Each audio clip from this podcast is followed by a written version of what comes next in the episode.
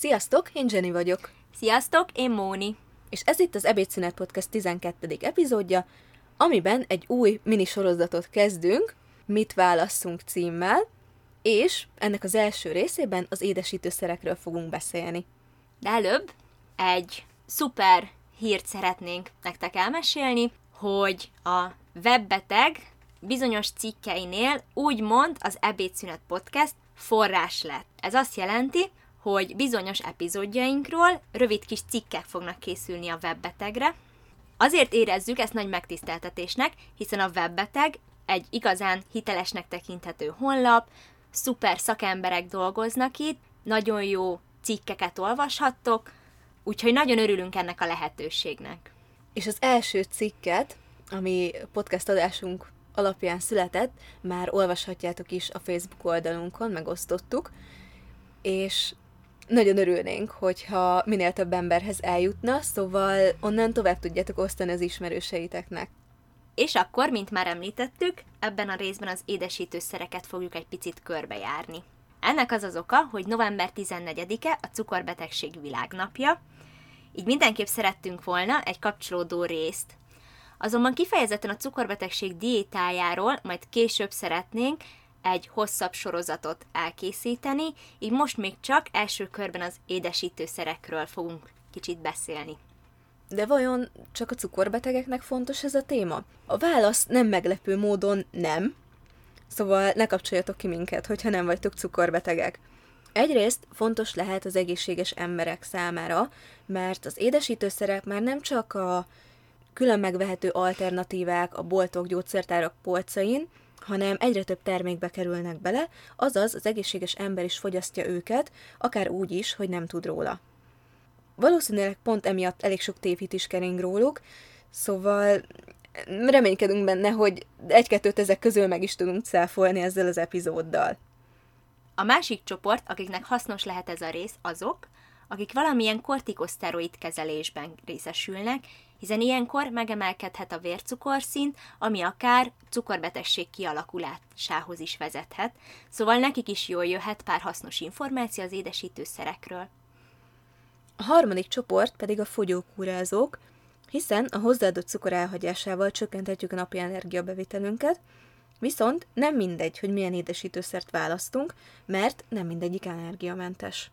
Nem utolsó sorban azoknak is fontos lehet ez a rész, akiknek nem alkoholos zsírmájuk, és vagy magas triglicerid szintjük van.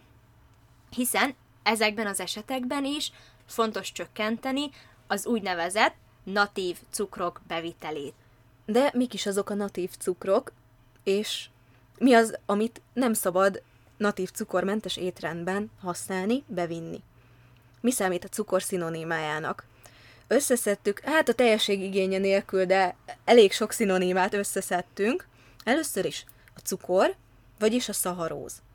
A barna cukor, a nátszukor, a maláta cukor, a méz, a juharszirup, a glükóz-fruktóz szirup, a keményítő szirup, az invert cukor, szőlőcukor, melasz, dextróz, maltóz, kukoricaszirup, a karamell és a maltodextrin. Tehát, hogyha ezeket látjátok egy élelmiszer címkén az összetevők között, akkor az az élelmiszer már natív cukrot tartalmaz.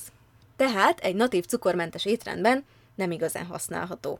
Azonban az édesís szeretete gyakorlatilag velünk születik, nem lehet egyik pillanatról a másikra elvárni, hogyha kiderül egy cukorbetegség, akkor onnantól mondjon le róla az ember, de szerencsére alternatívaként erre vannak az édesítőszerek. Az édesítőszerek azok a természetes vagy mesterséges anyagok, amelyekkel ételeket vagy italokat édesítenek. Fogyasztjuk őket üdítőkben, joghurtokban, tejszínhabban, süteményekben, kekszekben, csokikban, rágótablettákban, rágókban, savanyúságokban, gabonapelyhekben, de rengeteg más egyéb ételben, élelmiszerben megtalálhatók. Ezeket egyébként élelmiszer adalékanyagként kezelik, tehát van E-számuk, általában E950 és E969 között vannak ezeknek a számaik, de van pár, ami nem itt van, például a szorbit, ami E420. Nem fogunk mindegyikről beszélni, inkább a gyakrabban szóba kerülőkről, illetve a, az, a különböző csoportokról általánosságban. Csoportosíthatjuk őket a szerint, hogy adnak energiát, illetve bele kell számolni őket a napi szénhidrát bevitelünkbe. Csoportosíthatjuk őket az szerint is, hogy természetes vagy mesterséges eredetűek, de ez nem fedi teljesen a valóságot abból a szempontból, hogy például a természetes kategóriába tartozó édesítőszerekhez sokszor bonyolult kémiai eljárásokkal jutunk hozzá. Viszont az egyszerűség kedvéért mi most ezt a természetes mesterséges vonalat fogjuk követni a csoportosításban. Természetes édesítők közé tartoznak a cukoralkoholok, mint például a szorbit, mannit, xilit, eritrit, és ide tartozik a stevia is, de a fruktózt is ide sorolhatjuk. Beszéljünk először a cukoralkoholokról. Ezek színtelenek, jól oldódnak, a cukorhoz képest általában kevésbé édesek, és jól tűrik a hőhatást. A cukornál lassabban szívódnak fel, mert nehezebben hozzáférhetőek az emésztőrendszer számára, de számolandó az energiatartalmuk, 2,4 kilokalória per gram, vagyis a cukorbetegek nem fogyaszthatják ezeket korlátlanul.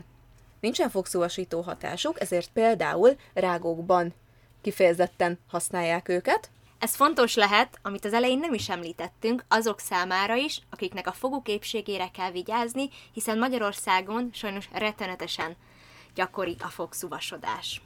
Fontos tudni azt, hogy 10-20 g-nál nagyobb mennyiségben fogyasztva gyomorbélrendszeri tüneteket tudnak okozni, például puffadást, hasmenést. Ez azért van, mert a fel nem szívódott cukoralkoholok vizet megkötve haladnak a vastagbél felé, ahol aztán a vastagbélbacik feldolgozzák őket. Erről ugye részletesebben beszéltünk már a rostokról szóló epizódban.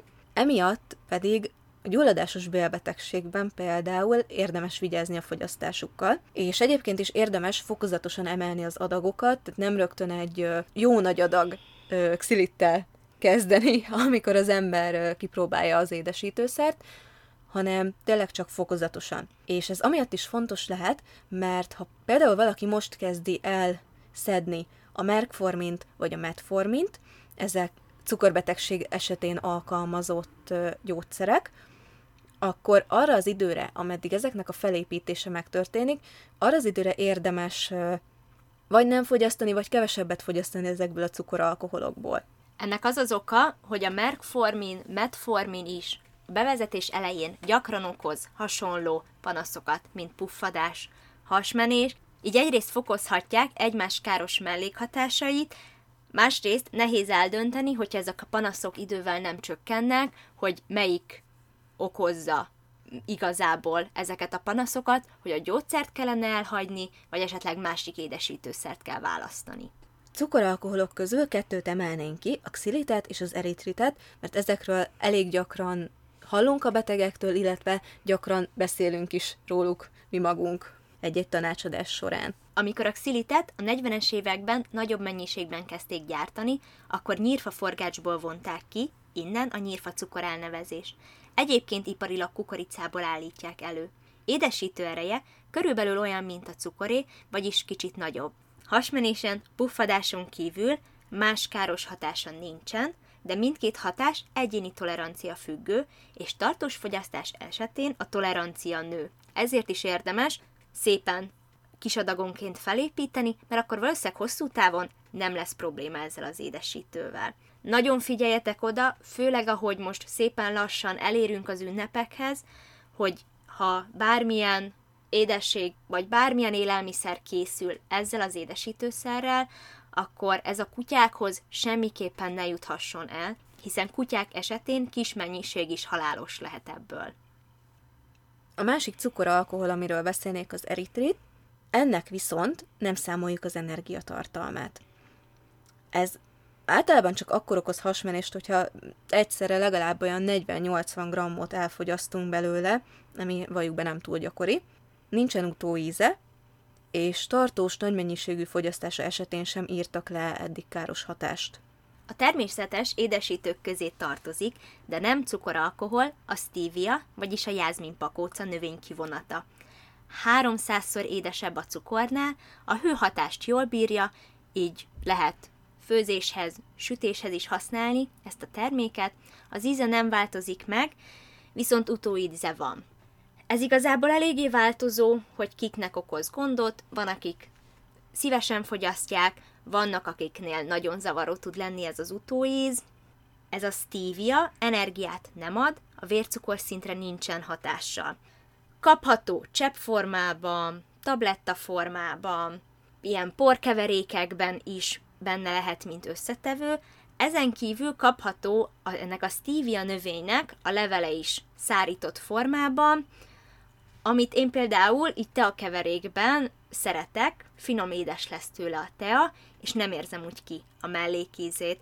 És hasznos lehet még, hogy ezt a növényt Magyarországon meg lehet vásárolni, mint cserepes növény, viszont eddig pár hónap alatt mindig megöltem szegény kis párát, úgyhogy, hogyha bárki szuper hozzáértő, akkor hagyd tanuljunk mi is, és ossza meg velünk, hogy hogyan lehet ezt a növényt életben tartani, mert amúgy szerintem egy szép, dekoratív kis zöld bokort. Amit még érdemes megemlíteni, létezik eritrit stevia keverék, amit vagy negyed annyi, vagy négyszeres erősségű édesítőszer néven árulnak. Az a lényege, hogy negyed annyi kell belőle, mint a cukorból. Főzéshez, sütéshez jól használható, általában beszokott válni, nincs, nincs olyan erős mellékíze, mint a steviának magában.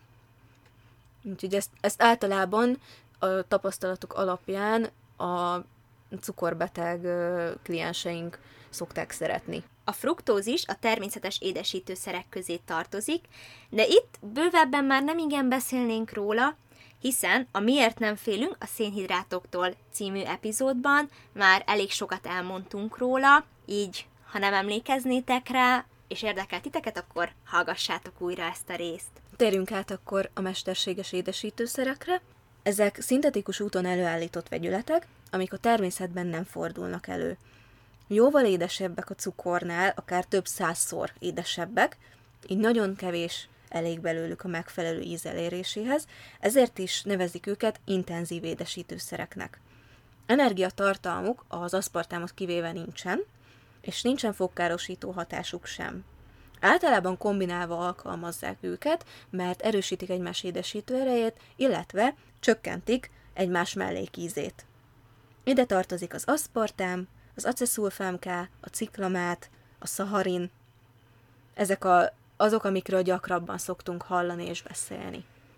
Először beszéljük át egy picit, hogy mit érdemes tudni az aszpartámról, hiszen ez is egy igazából a legtöbb éle, édesítőszerrel együtt egy igen megosztó. Édesítőszer azt érdemes tudni róla, hogy 200-szor édesebb a cukornál, 1 g körülbelül 3,5 kilokalória, és mellékíze ennek nincsen. Sütéshez, főzéshez korlátozottan használható, mert hőállósága gyenge, azaz hőkezelés hatására bomlik. Általában aceszulfámkával kombinálják, például a különböző édesítő tablettákban található. Nagyon fontos kiemelni, hogy fenilalanint tartalmaz, ezért fenilketonúriások nem fogyaszthatják ezt az édesítőszert, és ezzel az édesítőszerrel készült ételeket, italokat. Hogyha valamilyen édesítő termékben benne van az aszpartám, akkor azon kötelező feltüntetni azt, hogy fenilalanin forrás tartalmaz. Mint már említettem, sok a tévhit vele kapcsolatban. Egyrészt, mivel az egyik alkotó eleme, a metanol, sokan félnek a fogyasztásától, viszont legalább 200-250 litert kellene elfogyasztanunk, mondjuk egy aszpartámos kólából, rövid időn belül ahhoz, hogy mérgezést okozzon. Hát nem tudom, hogy valaki ezt be tudná vállalni, így pár napos időszak alatt, de szerintem nem, és nem is érdemes megpróbálni, Úgyhogy ez mindenképp kiemelendő, hogy ugyanúgy, amit majd, hogy nem mindenre, sőt, mindenre elmondhatunk, hogy a mértékletes fogyasztás lesz a megfelelő ebből is. Egyébként az USA-ban és az Európai Unióban is vannak meghatározott határértékek az aszpartán napi bevételére vonatkozóan.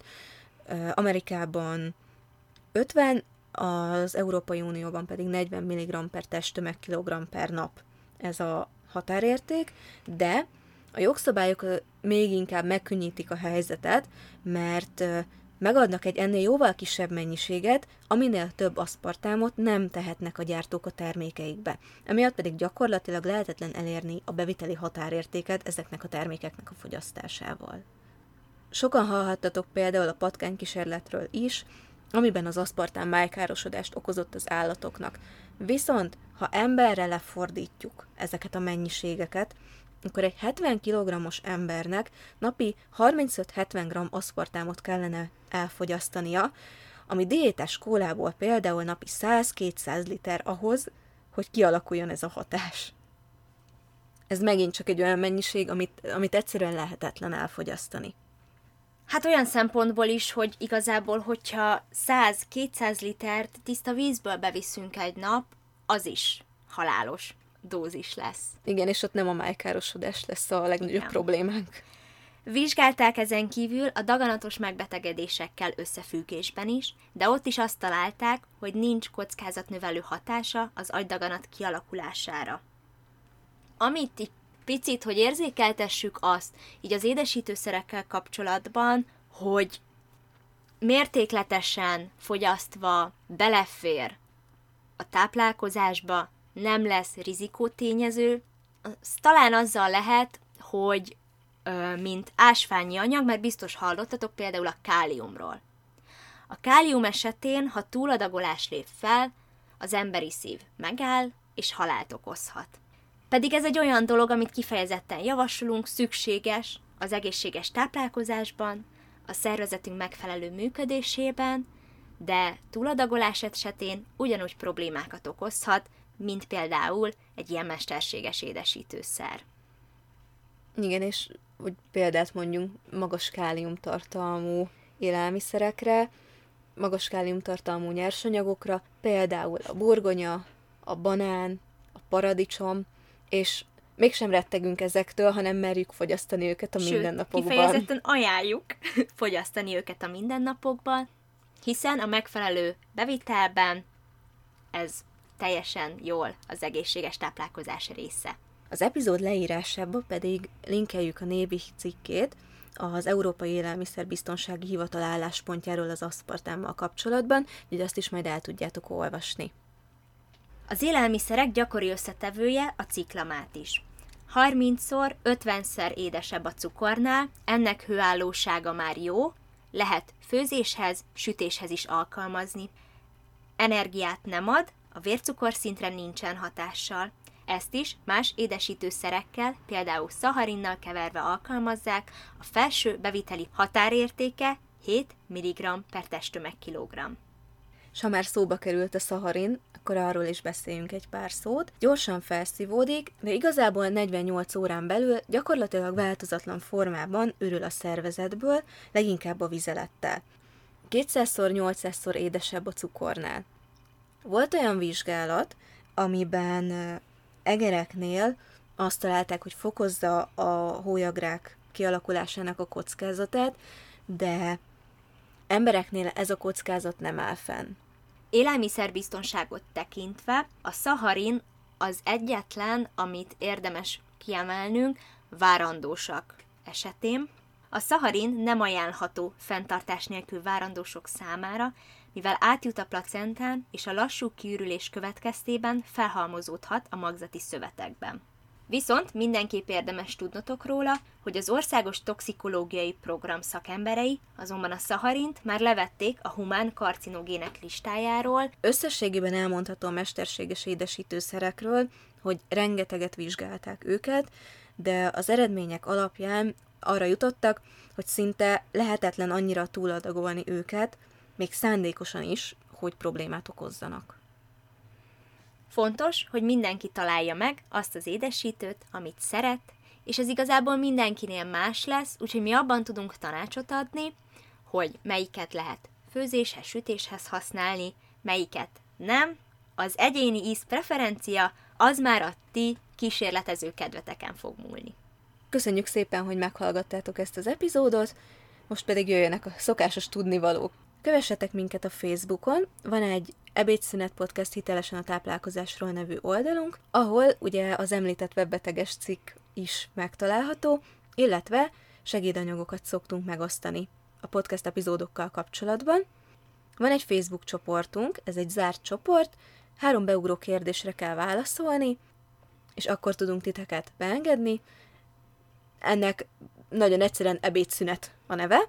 Van egy Insta oldalunk, az Ebédszünet Podcast, és ha esetleg szeretnétek kérdezni tőlünk valamit, amit mások előtt nem mertek megtenni, akkor lehet tőlünk kérdezni az ebédszünetpodcast kukacgmail.com e-mail címen. Örülnénk, hogyha minél több emberhez eljutnának ezek a hiteles információk, így, hogyha kedvetek van, akkor támogassatok minket azzal, hogy megosztjátok a podcast részeinket, esetleg a segédanyagokat, hogy meghallgathassák az ismerőseitek is.